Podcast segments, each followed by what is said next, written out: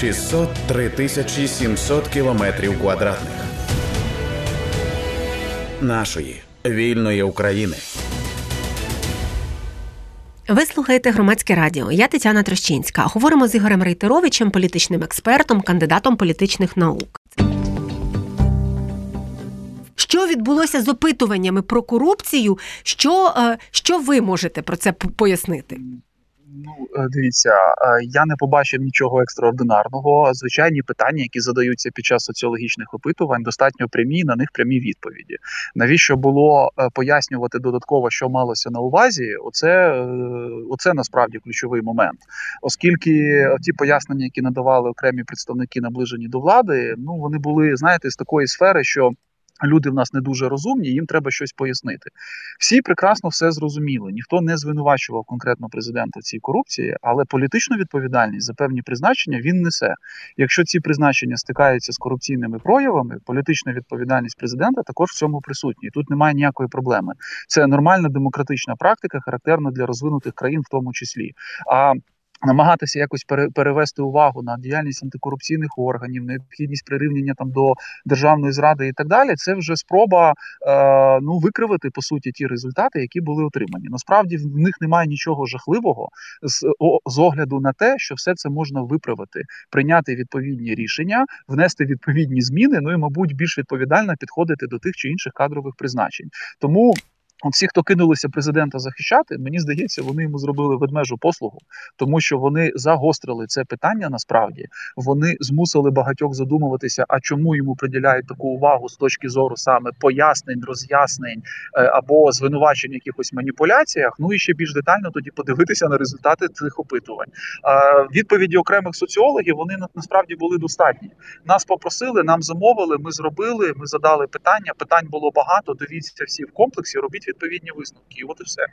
А дуже важливо те, що ви зараз згадали, тому я скажу, хто конкретно ну багато хто виправдовувався і виправдовувався і пояснював. Але оскільки ви згадали політиків і чиновників, то віце-прем'єр-міністр Федоров, наприклад, секретар ради нацбезпеки Олексій Данілов е, про це говорив. Вони називали маніпуляцію це дослідження. Але тут є такий цікавий момент, е, власне, в демократіях, і е, президент відповідальний, якщо це президентсько-парламентська форма управління, а у нас вона дуже президентсько-парламентська, здається, правда? От, То він правда відповідальний за дуже багато призначень. І, е, до речі, тут цікаво, я в п'ятницю ми говорили з Віталієм Портніковим, публіцистом в цій студії. Я його запитала про те, які він бачить е, ризики для е, Рустема Умєрова, на якого новопризначеного міністра оборони. От, І він дуже цікаво відповів. Мені теж цікаво, цікавий ваш погляд. Може, тут така заочна дискусія вийде, або навпаки, ні, під, під підтримання цієї точки зору. Він сказав, що ем, це ризики президента. Тобто, що б не робив е, Рустем Умеров, це все ризики президента, тому що головний відповідальний в даній ситуації, особливо під час війни, це президент Зеленський. Що ви думаєте, пане Ігорю? Ну це верховний головнокомандувач, так, якщо ми так. виходимо ще з таких постулатів, е, розумієте, ну логіка тут є, і з нею складно не погодитися з однієї простої причини. В силу об'єктивних і суб'єктивних факторів, я навіть е, погоджуюся з думкою про те, що більшою мірою об'єктивних факторів в нас навіть не супер, знаєте, не президентсько парламентського а суперпрезидентська республіка на сьогоднішній день. І це логічно з огляду на війну, яку веде Росія проти нашої країни. Але е, деякі речі вони свідомо призвели до посилення ролі і, взагалі, е, посади президента. І тому тут не треба дивуватися, що якщо відбулося таке посилення, то і громадяни більше питають і пов'язують всі позитивні і негативні моменти з діяльністю глави глави держави. І тому е, слід було очікувати насправді подібних результатів опитувань. І якби влада е, приділяла трошки цьому увагу і, взагалі, працювала з громадською думкою не в плані її формування, от тому, що вони кажуть, що це була якась там маніпуляція а в плані її саме вимірювання, то вони би були готові до подібних результатів і знали би, як правильно на них реагувати, і як правильно тоді роз'яснювати, чому деякі речі з президентом асоціювати не потрібно. Е, в контексті нового міністра оборони. Так що б він зараз не робив, в першу чергу ризики це ризики президента, і воно буде бити по президенту, оскільки він цю людину призначає, він за неї відповідає, і він опосередковано несе політичну відповідальність за якісь корупційні моменти, які виникають в цій системі, тому що що тут логіка, яка? Якщо ці моменти зберігаються і надалі, значить погане призначення, значить погано відібрали, погано попрацювали, погана кадрова політика, і відповідає той, хто призначає призначає. Тому тут нічого дивного немає. І, до речі, з цим стикалося багато демократичних лідерів в якісь буремні роки, в тому числі в роки війн. Да, Вони стикалися з тим, що все погане вішали на них. От хрестоматийний приклад, тільки з іншого боку, треба на це подивитися. Історія Вінстона Черчилля, да, який програв на виборах. Чому? Тому що, угу. крім з одного боку, на нього вішали цілком заслужено перемогу війни, але на нього повісили і всі проблеми соціального характеру, на які, яким він взагалі не приділяв увагу. Його дружина казала, що Вінстон навіть не знає, що думають люди на вулицях, да, бо він з ними не спілкується. І на нього це повісили, і він був ображений, але так працює демократія. І Тут дуже схожа історія. Але ну, відміну від Черчилля, у нинішньої влади, у діючого президента є час, щоб зробити певні висновки, ну і змінити відповідно підходи, в тому числі щодо кадрових призначень. Ну у діючого президента України насправді, якщо б він не знав, що думають якщо він не знає, що думають люди на вулицях у 2000, якому там 23-му році році. Це доволі дивно, тому що приховати зараз інформацію та в епоху соцмережі всього решти надзвичайно складно. І якщо це робить його оточення, то це лише ведмежа послуга, чесно кажучи. Тому що тут виходить у мене тепер політтехнологічного такого характеру до вас питання.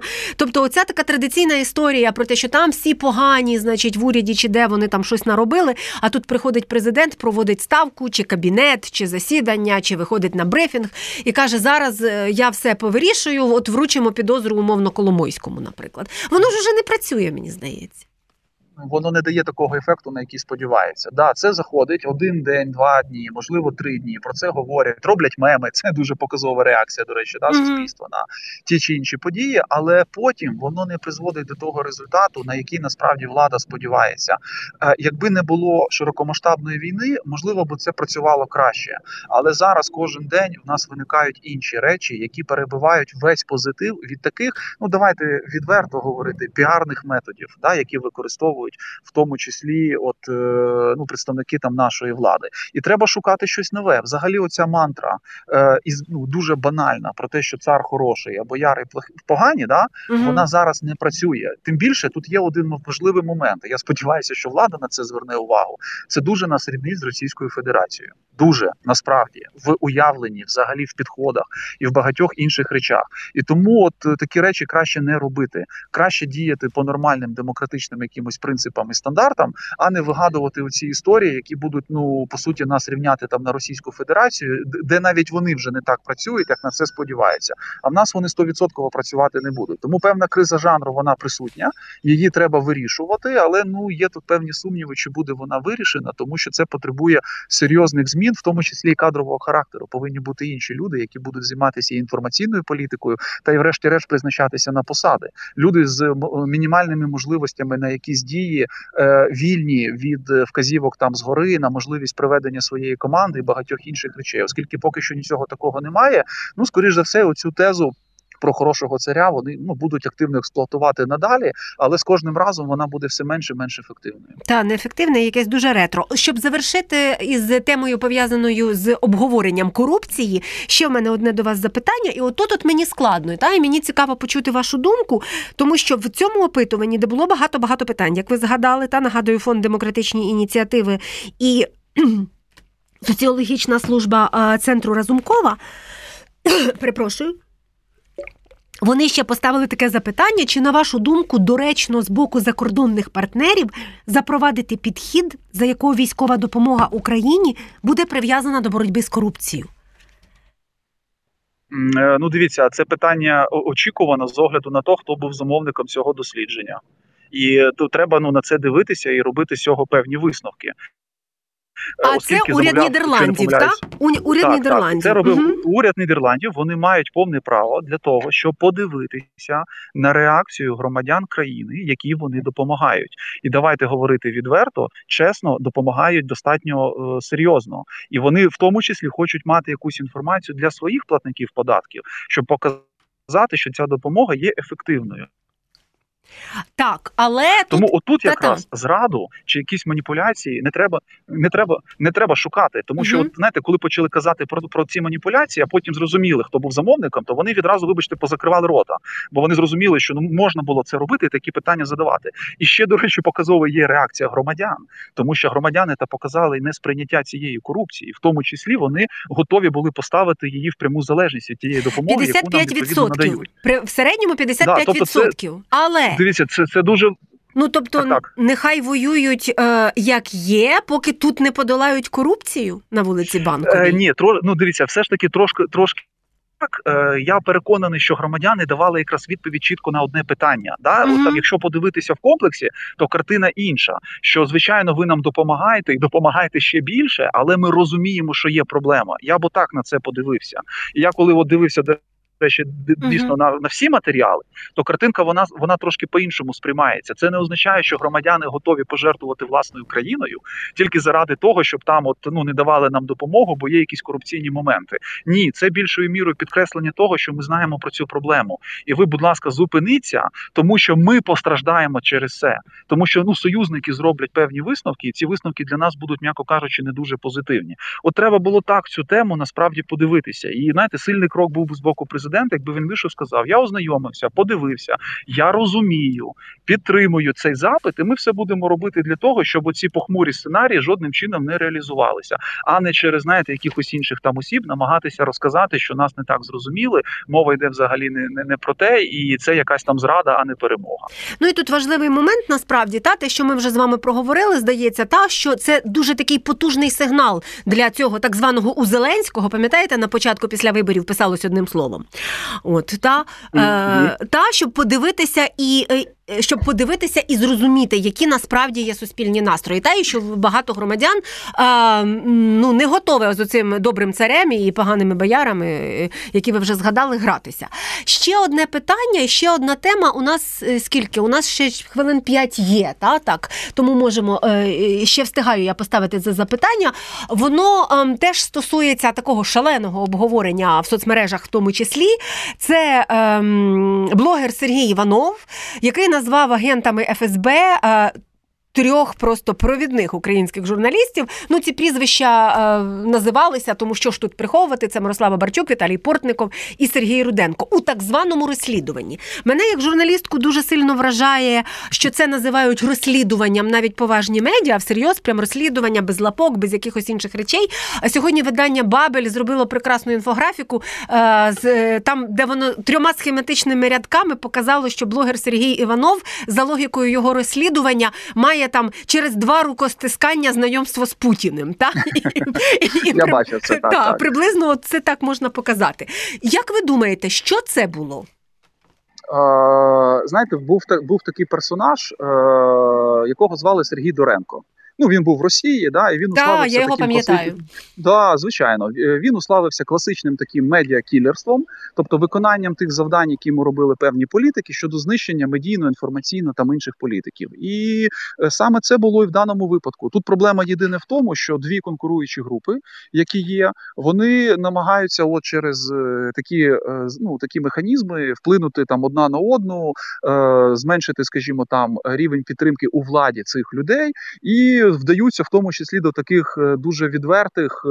Дуже примітивних е, маніпуляцій, які ну за великим рахунком межують десь там з наклепом, і можна навіть в судовому порядку ці питання розглядати. Тобто, причому ці дві групи вони є провладними, вони є у владі, і вони використовують людей, які називають себе журналістами. А ви припускаєте, щоб- які це групи? Близькі до кого? Е, така дивіться, вони називалися. Одна Мгм. група пов'язана з одним заступником очільника офісу президента, е, той пан паном Шурмо, якщо не помиляюся. Друга з паном, а, а друга з паном Гетманцевим. Тобто Мгм. ці прізвища були, були названі. Я бачив навіть дослідження, які робили е, з приводу того, як ця джинса розповсюджувалася по різним каналам комунікації. Це ж питання не тільки в цьому розслідуванні, так званому. Да? Там Та, же ж було ще ж багато інших пропозиція матеріалів. суспільному, була пропозиція пряма Да. суспільному мовнику розмістити. А то з Юлією Федів пов'язано. Там, там але, трошки, ну, там трошки інше, але та. це ж суть така ж. Ну ви ж просто представте собі рівень людей, які займаються цими питаннями. Якщо вони суспільному мовнику ну, пропонують за гроші розмістити якусь інформацію. Ну це, це просто е, я навіть не знаю, як яким словом це прокоментувати, щоб воно цензурне було. Да? А, друга група вона почала у відповідь розміщувати там певні матеріали. Ми спостерігаємо просто за клановою боротьбою за великим рахунком. Тут проблема тільки в тому, що до неї залучають людей, е, які є дійсно лідерами громадської думки. Е, Пан Портніков взагалі здається лауреат Шевченківської премії, Ну якщо так. не помиляюсь. Ну да? так. Да, да. Причому нещодавно це було. Ну Мирослава. І, Мирослава е, Барчук, лауреатка премії так, імені Георгія так, Донгадзе. так, так. Так, так, так, так. Вони є відомими журналістами, які мають бездоганну репутацію, яку вони вибудовували роками, і вони є лідерами громадської думки. І це просто знаєте намагання от хайпонути десь там на темі, от щось таке зробити, і ну заради банальної мети, просто розподілу якихось там е, потоків, контролю над цими потоками і так далі. Але знов таки, от як і в попередньому випадку, е, це нас дуже сильно, на жаль, наближає до країни, яка веде проти нас війну. І такі речі вони повинні на корню різатися, тому числі і, мабуть, е, професійним співтовариством, яке повинно сказати, що ну жодного відношення ці люди до журналістики не мають, і взагалі вони не можуть себе таким чином позиціонувати. І цим взагалі треба щось робити, тому що ну питання репутації вони є дуже важливими. Ця історія вона ж вдарила навіть не конкретно по цим людям, вона вдарила по державі в цілому. Якщо хтось думає, що за нею не спостерігають наші партнери, ну вони глибоко ну, дуже сильно цьому. Помиляються, спостерігають і дуже уважно за цим дивляться, і для них це сигнал про те, що так звана деолігархізація або зменшення цієї клановості, ну вона насправді на папері. А в реальності ми маємо фактично олігархічні війни, які були там характерні ще для 90-х або початку нульових років. Це була розмова з політичним експертом Ігорем Рейтеровичем. Я Тетяна Трещинська працювала сьогодні для вас. Слухайте, думайте. 603 тисячі 700 кілометрів квадратних нашої вільної України.